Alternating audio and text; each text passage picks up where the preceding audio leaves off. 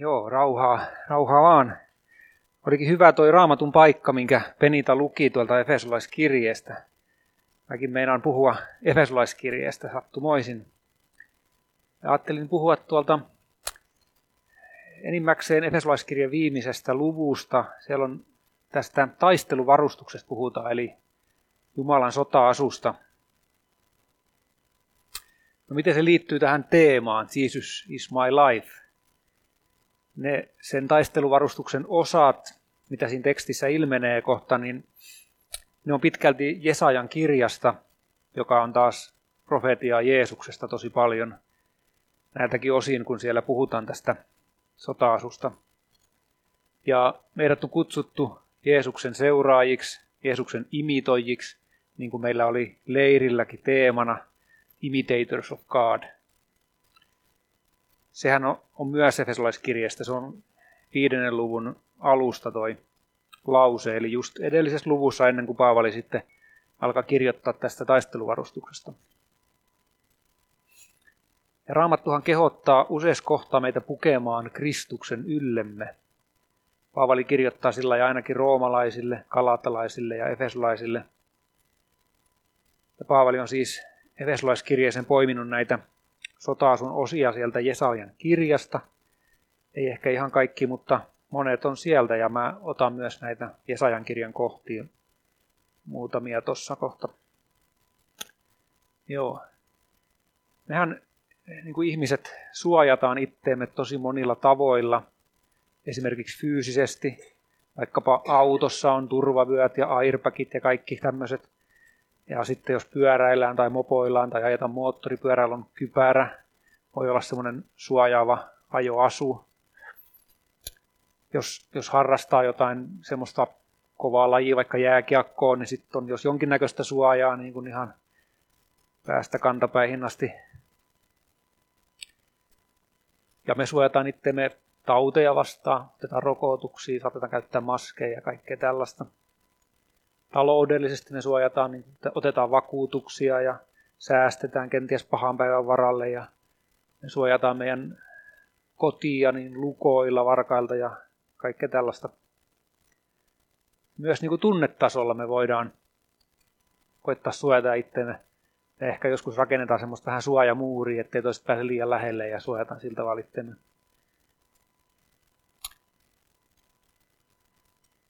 Tässä Efesolaiskirjan lopussa Paavali puhuu hengellisestä suojautumisesta. Sitä ei tule ehkä niin paljon ajateltu, että me tarvitaan sellaistakin. Ja ei meidän tarvitse siitä mitenkään niin kuin peloissaan olla, mitenkään sille pelossaan suojautua, koska Jumala on meidän puolella. Paavali sanoi roomalaiskirjeessä siellä luvussa 8 ja jakes 31 näin, että jos Jumala on meidän puolella, niin kuka voi olla meitä vastaan? Sehän on just niin. Meillä on kyllä vastustaja, niin kuin me tiedetään, mutta kun me kuljetaan Jumalan sotaasussa, kun me on puettu Kristus yllemme, niin se vastustaja ei voi meille mitään. Ja muistetaan se, heti niin kuin alkuun, että meidän vastustaja, paholainen, niin se on luotu olento ihan niin kuin mekin. Ainoastaan Jumala, siis Isä, Poika ja Pyhä Henki, on aina ollut olemassa. Kaikki muut on jo olentoja, niin kuin mekin ollaan. Okei, mennään siihen Efesolaiskirjeeseen ja luen tämän kyseisen kohdan. Eli Efesolaiskirje 6 ja sieltä jakeet 10-20 jos sulla on raamattu mukana tai, tai haluat katsoa kännykästä tätä paikkaa, niin tämä on se paikka, mitä kannattaa pitää auki. Tästä tulee muitakin raamatun paikkoja, mutta sitten mä palaan aina uudestaan tähän. Okei. Lopuksi vahvistukaa Herrassa ja hänen väkevyytensä voimassa.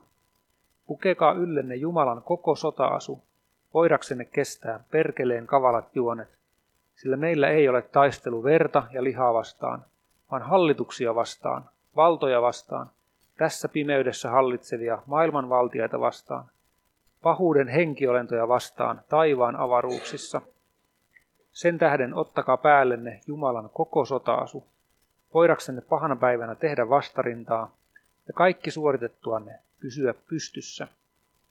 Seisokaa siis kupeet totuuteen vyötettynä, Olkoon pukunanne vanhurskauden haarniska ja kenkinä jaloissanne alttius rauhan evankeliumille. Kaikessa ottakaa uskon kilpi, jolla voitte sammuttaa kaikki pahan palavat nuolet. Ja ottakaa vastaan pelastuksen kypäri ja hengen miekka, joka on Jumalan sana. Ja tehkää tämä kaikella rukouksella ja anomisella, rukoillen joka aika hengessä ja sitä varten valvoen kaikessa kestäväisyydessä ja anomisessa kaikkien pyhien puolesta. Ja minunkin puolestani, että minulle kun suuni avaan, annettaisin oikeat sanat rohkeasti julistaakseni evankeliumin totuutta, jonka tähden minä olen lähettilään kahleissa, että minä sitä rohkeasti puhuisin niin kuin minun puhua tulee. Joo. Tämä ei ole siis mikään tavallinen taistelu. Meillä ei ole taistelu lihaa ja verta vastaan, vaan henkivaltoja vastaan. Mäkin käyn joskus punttisalilla, mutta tätä taistelu ei voiteta niin kuin semmoisilla lihaksilla. Tätä hengellistä taistelua. Tämä voitetaan muilla aseilla, hengellisillä aseilla. Otetaan vielä toinen lyhyt raamatun kohta tähän heti perään. Tämä on korintolaiskirjasta. Toinen korintolaiskirja 10 ja jaket 3-5. Vaikka me vaellammekin lihassa, emme kuitenkaan lihan mukaan sodi, sillä meidän sota-aseemme eivät ole lihalliset, vaan ne ovat voimalliset Jumalan edessä hajoittamaan maahan linnoituksia. Me hajoitamme maahan järjen päätelmät ja jokaisen varustuksen, joka nostetaan Jumalan tuntemista vastaan, ja vangitsemme jokaisen ajatuksen kuuliaiseksi Kristukselle. Tämä taistelu käydään siis ennen kaikkea ajatusten tasolla ja, ja myös meidän sydämissä. Ja huomataan siitä aikaisemmasta Efesolaiskirjan tekstistä, kun mä luin, että pitää pukea koko sota-asu. Niin kun tämä, mä luin vanhemmasta suomenkielisestä käännöksestä, uudempi sitten toi 92 kirkkoraamattu, niin siellä se on vähän huono, koska siitä puuttuu se koko sana jostain syystä. Mutta pitää nimenomaan pukea koko sota-asu tai koko taisteluvarustus, sille on väliä, onko se sota-asu vai taisteluvarustus, sekin on taas käännöksestä riippuen. Mutta se pitää pukea kokonaan, ei vaan jotain osaa siitä. Myös ruotsinkielinen folkbibeln sanoo ainakin, että hela Guds vapenrustning. Tiedätte ehkä sen tarinan Akilleuksesta. Se on ihan satu, mutta kuitenkin semmoinen tarina, kaikki on kuullut varmaan ainakin sanotaan Akilleen kantapää, vai joku asia on, on mun Akilleen kantapää, ja meillä on Akilles jännekin tuolla kantapäässä, sekin on saanut nimeä siitä tarinasta. Se ei ole raamaton tarina tosiaan, vaan se on kreikkalaista mytologiaa, mutta siinä on niin kuin, tietynlainen viisaus kuitenkin. Siinä tarinassa se tyyppi nimeltä Akilles tai Akilleus, se oli kastettu sellaiseen tiettyyn jokeen, joka niin kuin antoi sille semmoisen suojan haavoittumista vastaan. Mutta sitä oli roikotettu kantapäästä, kun se dipattiin sinne jokeen, ja, ja se kantapää jäi sitten niin kuin kastumatta, ja se jäi sitten niin kuin heikoksi kohdaksi jäi suojaamatta. Sitten jossain sodassa niin sitä ammuttiin siihen kantapäähän, niin se kuoli sen takia. No joo, toi oli tietenkin satua, eikä mennä siihen sen syvemmin. Pysytään tästä raamatun opetuksesta. Ja tästä asiasta ei tarvitse ottaa mitään paineita, niin kuin että se olisi joku suoritus, vaan ennemminkin niin, että me annetaan pyhän hengen pukea meidän päälle se varustus. Toi verbi pukeutukaa siellä tekstissä, niin se alkukielessä se ei ole aktiivi eikä passiivimuodos, vaan se on niin kuin medium tai middle. Se on siltä väliltä. Voi ajatella, että meidän oma osuus siinä on rukoilla, että pyhä henki puee mun tähän varustukseen. Sitten annetaan hänen pukeen. Jakeessa 17 siinä Efesolaiskirjan tekstissä sanottiinkin, että ottakaa vastaan pelastuksen kypärä ja hengen miekka. Se on siis vastaanottamista. Joo.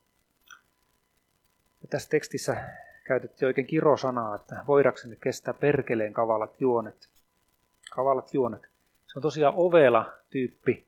Niin se tuu tuosta ovesta sisään niin kuin joku hiilihanko kädessä ja, ja sarvet päässä, että nyt mä tulin tänne kiusaamaan teitä.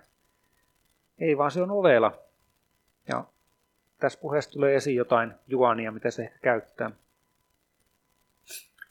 Mennään tuohon taisteluvarustukseen ja käydään näitä osia vähän läpi, että miksi jokainen osa on, on erittäin tärkeä.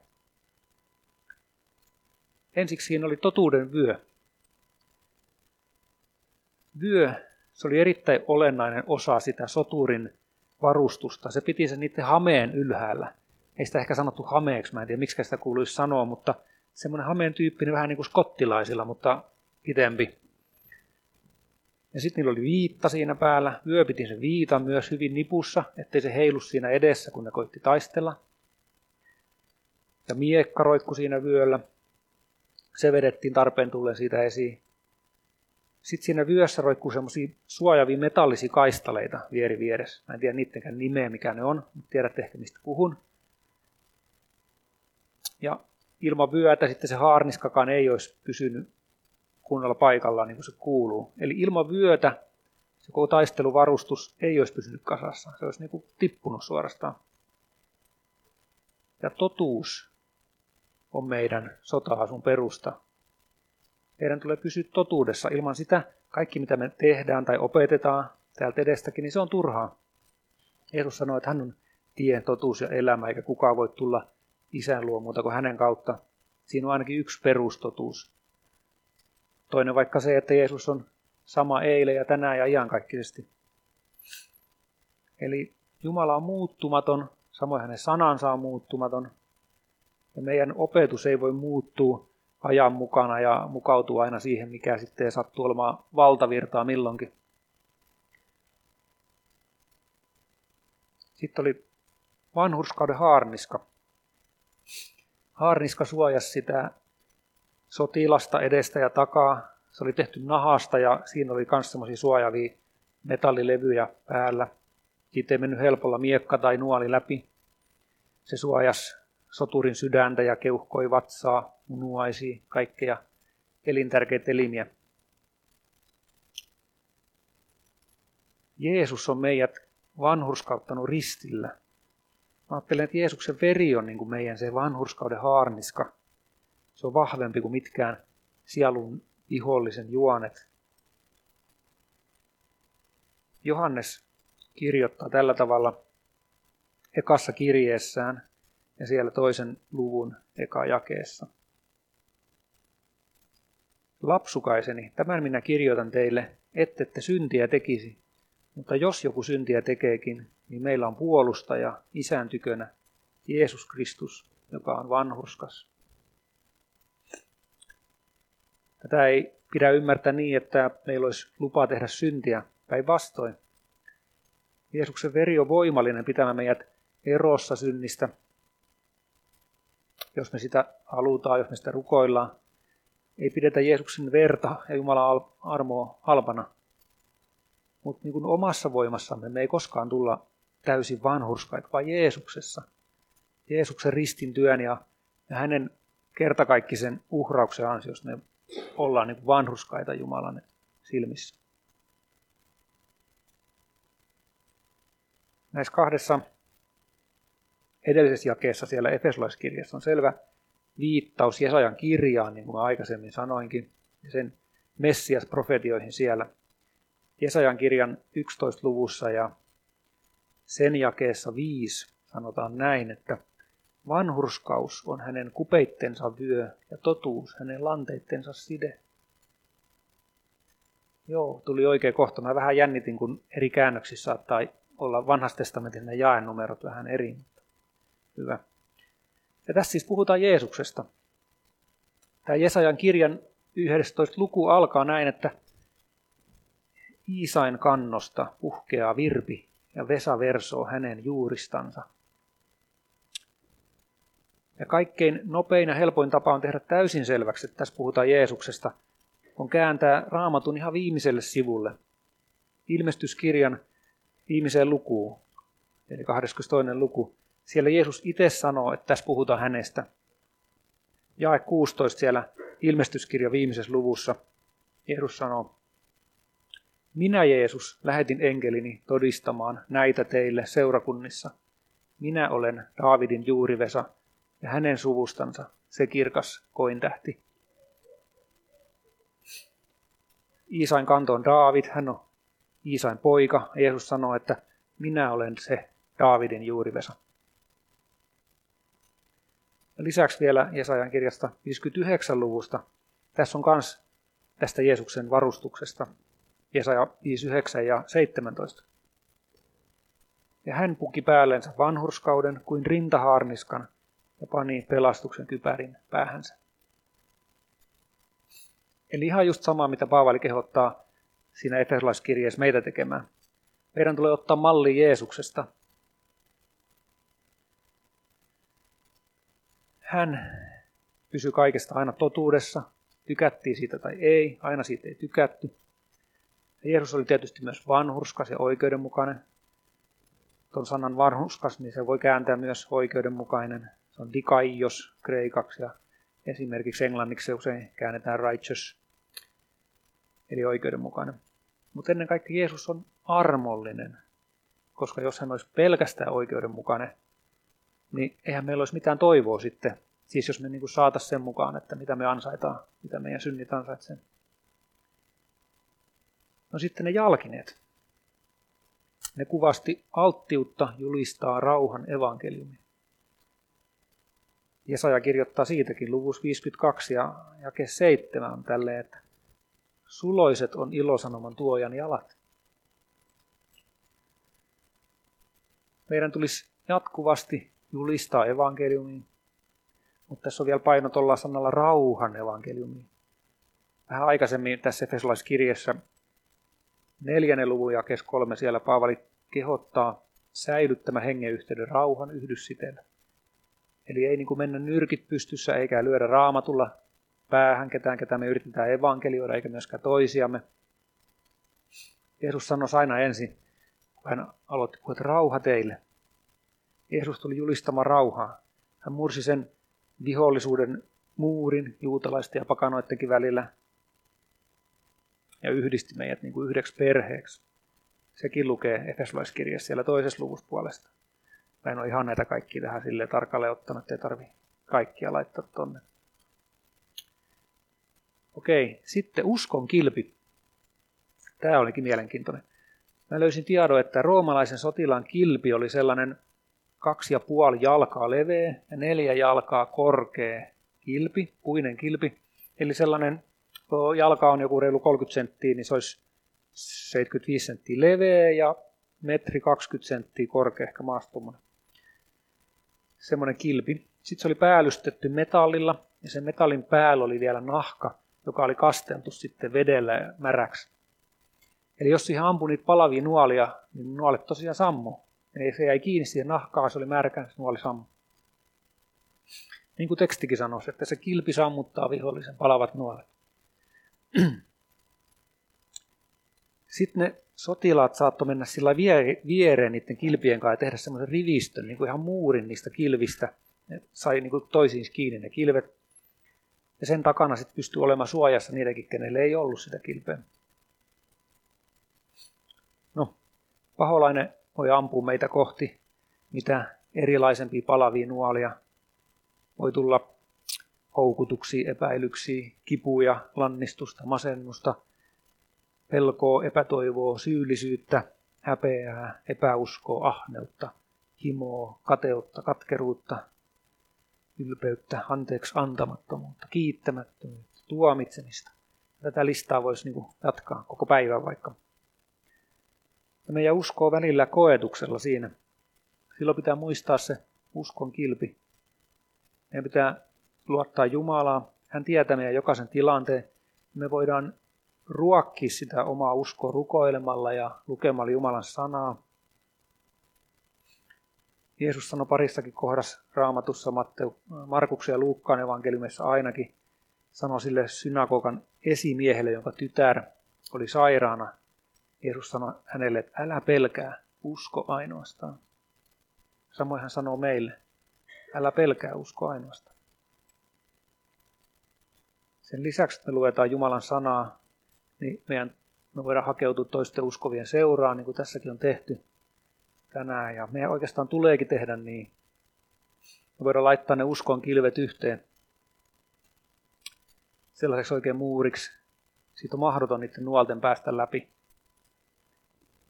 Ja siitähän sieluvihollinen ei muuten tykkää yhtään, kun me laitetaan ne uskon kilvet yhteen. Se yrittää niin kuin kaikin keinoin saada rakoa sinne, se yrittää saada meidät riitelemään keskenämme tai jotain niin kuin erimielisyyttä aikaiseksi. Koska se tietää, että me pidetään yhtä, niin se ei voi mitään meille. Se kilpimuuri on niin vahva. Muistetaan se yhteys ja ykseys, mistä Paavali kirjoittaa myöskin muun muassa Efesolaiskirjeessä. Seurakunta on yksi, se on tärkeä muistaa. Tähän voisi oikeastaan ottaa kolossalaiskirjeestä muutaman jakeen. Siellä kolmannes luvussa Paavali kirjoittaa kans pukeutumisesta hiukan toisin sanoen. Kolossalaiskirje on monella tavalla niin kuin rinnakkainen kirje Efesolaiskirjeen kanssa. Siellä on paljon samoja asioita, mutta vähän eri sanoja ilmastuna. Ja tosiaan sitten kolossalaiskirje 3 ja 12-14. Pukeutukaa siis te, jotka olette Jumalan valituita, pyhiä ja rakkaita, sydämelliseen armahtavaisuuteen, ystävällisyyteen, nöyryyteen, sävyisyyteen, pitkämielisyyteen. Kärsikää toinen toistanne ja antakaa toisillenne anteeksi, jos kenellä on moitetta toista vastaan. Niin kuin Herrakin on antanut teille anteeksi, niin myös te antakaa. Mutta kaiken tämän lisäksi pukeutukaa rakkauteen, mikä on täydellisyyden side. Ja vallitkoon teidän sydämissänne Kristuksen rauha, johon te olette kutsututkin yhdessä ruumiissa. Ja olkaa kiitolliset. Tämä sopii siis hyvin tähän kohtaan, että miten meidän pitää uskovina tulee pitää yhtä. Laitetaan ne uskon kilvet yhteen, niin että vihollinen ei pääse kiusaamaan, eikä anneta sen päästä meidän ihmissuhteiden väliin. Sitten se kypärä. Me tiedetään, miten kypärä suojaa sotilasta. Se suojaa sen päätä tietenkin kaikilta iskuilta ja osumilta.